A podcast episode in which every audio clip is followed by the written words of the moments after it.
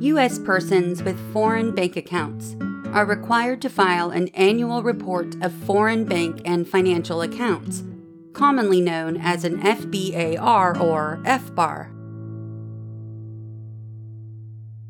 Alexandru Bittner, a dual citizen of the United States and Romania, failed to report his interests in his foreign bank accounts on annual FBAR forms as required by the Bank Secrecy Act of 1970. So the United States government fined him $10,000 for each unreported account each year from 2007 to 2011 for a grand total of $2.72 million. Ouch. You might say that Mr. Bittner was feeling a little FUBAR over his FBARs at this point. Of course, Bittner challenged the fines in court. The district court held that a $10,000 maximum penalty attaches to each failure to file an annual FBAR, not to each account to be reported on the FBAR. So it reduced Bittner's fines to $50,000 total. The U.S. Court of Appeals for the Fifth Circuit reversed, holding that each account he failed to report indeed counted as a separate reporting violation. In this case, the court was asked Is a violation under the Bank Secrecy Act the failure to file an annual report of foreign bank and financial accounts? Or is there a separate violation for each individual account that was not properly reported. Let's see what the court decided in the February 28, 2023 opinion of the court in Bittner v. United States.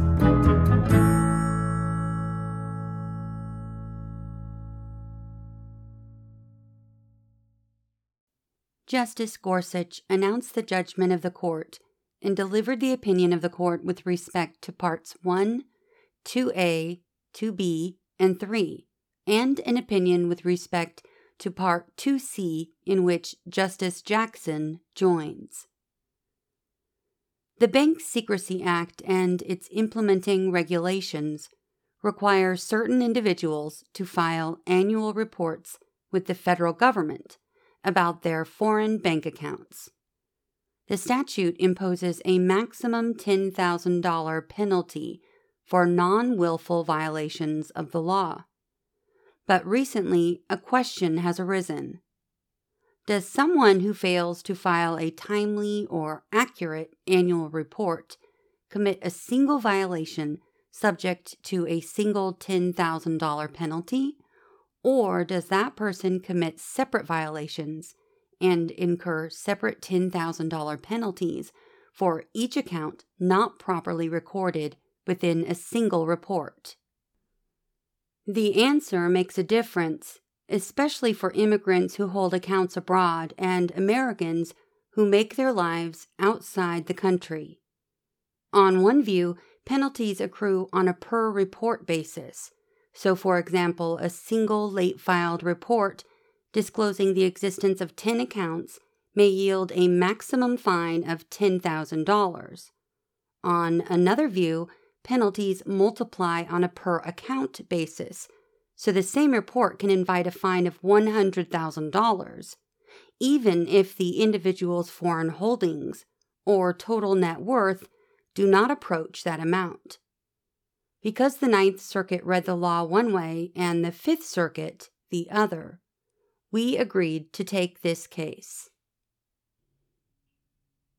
Part 1 the Bank Secrecy Act, or BSA, does not make it illegal to hold foreign accounts, nor does the BSA tax those accounts. To the contrary, the federal government has acknowledged that U.S. persons maintain overseas financial accounts for a variety of legitimate reasons, including convenience and access. As relevant here, the BSA simply requires those who possess foreign accounts with an aggregate balance of more than $10,000 to file an annual report on a form known as an FBAR. the Report of Foreign Bank and Financial Accounts. These reports are designed to help the government trace funds that may be used for illicit purposes and identify unreported income that may be subject to taxation separately under the terms of the Internal Revenue Code.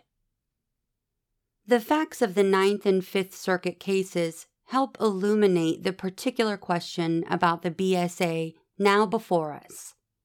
The first dispute involved Jane Boyd, an American citizen who held 13 relevant accounts in the United Kingdom. The amounts in those accounts increased significantly after her father died in 2009 and she deposited her inheritance. Because the aggregate amount in Ms. Boyd's accounts exceeded $10,000 in 2009, she should have filed an FBAR in 2010. Neglecting to do so, she corrected the error in 2012, submitting a complete and accurate report at that time. The government acknowledged that Ms. Boyd's violation of the law was non willful. Still, the government said it had the right to impose a $130,000 penalty, $10,000 for each of her 13 late reported accounts. Ms. Boyd challenged the penalty in court, where she argued that her failure to file a single timely FBAR subjected her to a single maximum penalty of $10,000. The district court rejected that argument and sided with the government. But in time, the Ninth Circuit vindicated Ms. Boyd's view, holding that the BSA authorizes only one non willful penalty when an untimely but accurate FBAR is filed, no matter the number of accounts. More recently, the same question arose in the Fifth Circuit in a case involving Alexandru Bittner. Born and raised in Romania, Mr. Bittner immigrated to the United States at a young age in 1982. He worked first as a dishwasher and later as a plumber, and along the way became a naturalized citizen. After the fall of communism, Mr. Bittner returned to Romania in 1990, where he launched a successful business career. Like many dual citizens, he did not appreciate that U.S. law required him to keep the government apprised of his overseas financial accounts, even while he lived abroad. Shortly after returning to the United States in 2011, Mr. Bittner learned of his reporting obligations and engaged an accountant to help him prepare the required reports, covering five years from 2007 through 2011. But the story did not end there. The government identified a problem in the late filed reports. While those reports provided details about Mr. Bittner's largest account, they neglected to address 25 or more other accounts over which he had signatory authority or in which he had a qualifying interest. After the government informed him of his deficiency, Mr. Bittner hired a new accountant who helped him file corrected FBARs for each year in question. Under governing regulations, filers with signatory authority over or qualifying interest in fewer than 25 accounts must provide details about each account. But individuals with 25 or more accounts need only check a box and disclose the total number of accounts. Instead of employing that expediency, however, Mr. Bittner and his new accountant volunteered details for each and every one of his accounts 61 accounts in 2007, 51 in 2008, 53 in 2009 and 2010, and 54 in 2011. The question then turned to what penalty Mr. Bittner should pay. The government did not contest the accuracy of Mr. Bittner's new filings, nor did the government suggest that his previous errors were willful. But because the government took the view that non willful penalties apply to each account not accurately or timely reported. And because Mr. Bittner's late filed reports for 2007 through 2011 collectively involved 272 accounts, the government thought a fine of $2.72 million was in order. Like Ms. Boyd before him, Mr. Bittner challenged his penalty in court, arguing that the BSA authorizes a maximum penalty for non willful violations of $10,000 per report, not $10,000 per account. As he put it, an individual's failure to file five reports in a timely manner might invite a penalty of $50,000, but it cannot support a penalty running into the millions. The district court agreed with Mr. Bittner's reading of the law, but the Fifth Circuit upheld the government's assessment. Part 2 With those facts in mind, the question before us boils down to this Does the BSA's $10,000 penalty for non willful violations accrue on a per report or a per account basis? Mr. Bittner urges us to agree with the Ninth Circuit and hold that the law authorizes a single $10,000 fine for each untimely or inaccurate report. The government defends the judgment of the Fifth Circuit and asks us to hold that a new $10,000 penalty attaches to each account not timely or accurately disclosed within a report. Section A To resolve who has the better reading of the law, we begin with the terms of the most immediately relevant statutory provisions. 31 USC section 5314 and section 5321. The first delineates an individual's legal duties under the BSA. The second outlines the penalties that follow for failing to discharge those duties. Section 5314 provides that the Secretary of the Treasury shall require certain persons to keep records, file reports, or keep records and file reports when they make a transaction or maintain a relation with a foreign financial agency. When it comes to the duty to file reports, the relevant duty in our case, the statute says that reports shall contain information about the identity and address of participants in a transaction or relationship, the legal capacity in which a participant is acting, and the identity of real parties in interest, along with a description of the transaction. The law also directs the Secretary to prescribe the way and the extent to which reports must be filed. Immediately, one thing becomes clear. Section 5314 does not speak of accounts or their number. The word account does not even appear. Instead, the relevant legal duty is the duty to file reports. Of course, those reports must include various kinds of information about an individual's foreign transactions or relationships. But whether a report is filed late, whether a timely report contains one mistake about the address of the participants in a transaction, or whether a report includes multiple willful errors in its description of transactions, the duty to supply a compliant report is violated. Put another way, the statutory obligation is binary. Either one files a report in the way and to the extent the Secretary prescribes, or one does not.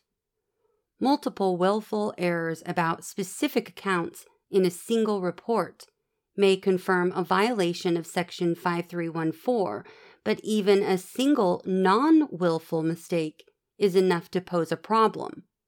One way or another, Section 5314 is violated. The only distinction the law draws between these cases concerns the appropriate penalty. That's where Section 5321 comes in. As a baseline, Section 5321A5 authorizes the Secretary to impose a civil penalty of up to $10,000 for any violation of Section 5314. Some call this the non willful penalty provision, and here again, one thing is immediately apparent. The law still does not speak of accounts or their number. Instead, the statute pegs the quantity of non willful penalties to the quantity of violations. And as we have seen, Section 5314 provides that a violation occurs when an individual fails to file a report consistent with the statute's commands. So, multiple deficient reports may yield multiple $10,000 penalties, and even a seemingly simple deficiency in a single report may expose an individual to a $10,000 penalty. But in all cases, penalties for non willful violations accrue on a per report, not a per account basis. To be sure, the statute's penalty provisions do not stop there. Section 5321 goes on to say that if an individual willfully violates Section 5314, he may face a maximum penalty of $100,000.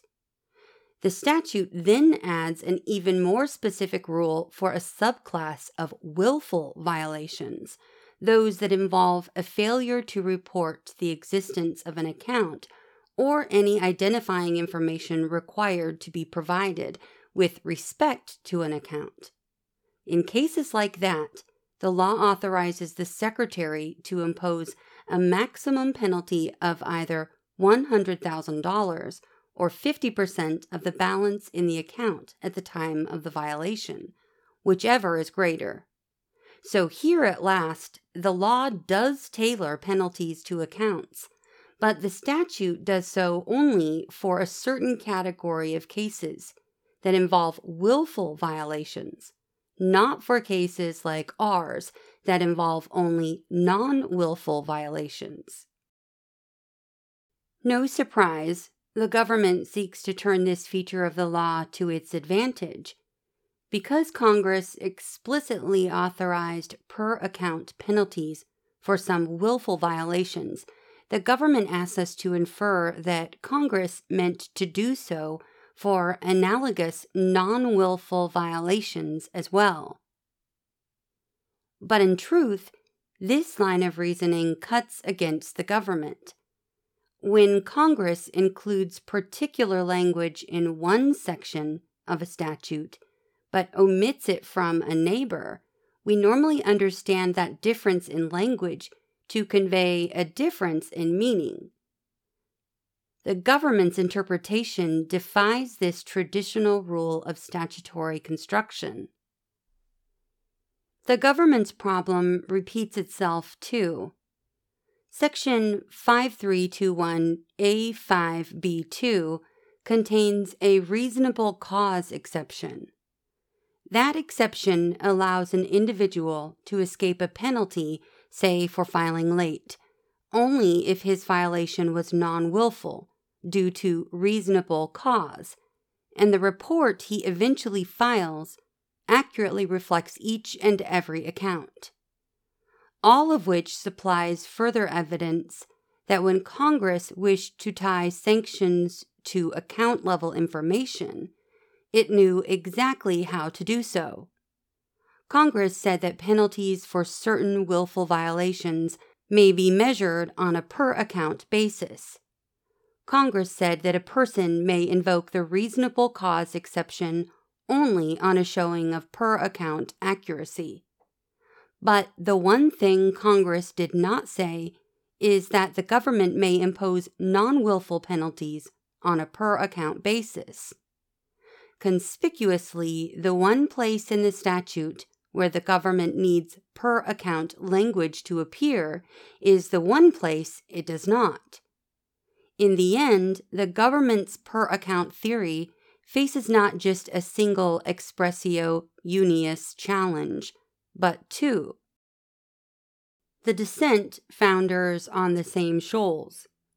It suggests that the pattern of account specific language in the willful penalty provision and the reasonable cause exception connotes that the non willful penalty provision must operate on a per account basis. But again, just because two provisions in the law are similar does not mean we may ignore differences found in a third. Seeking a way around the problem, the dissent points to the fact that even a single qualifying foreign bank account triggers the duty to file a report, and the fact that a compliant report must contain a list of information about bank addresses and the like. These features of the law, the dissent says, underscore that non willful violations accrue per account. But that simply does not follow. The fact that a person has a duty to file a report or provide certain information in a report does not tell us whether penalties for non willful violations accrue per report or multiply per account without regard to an individual's net worth or foreign holdings.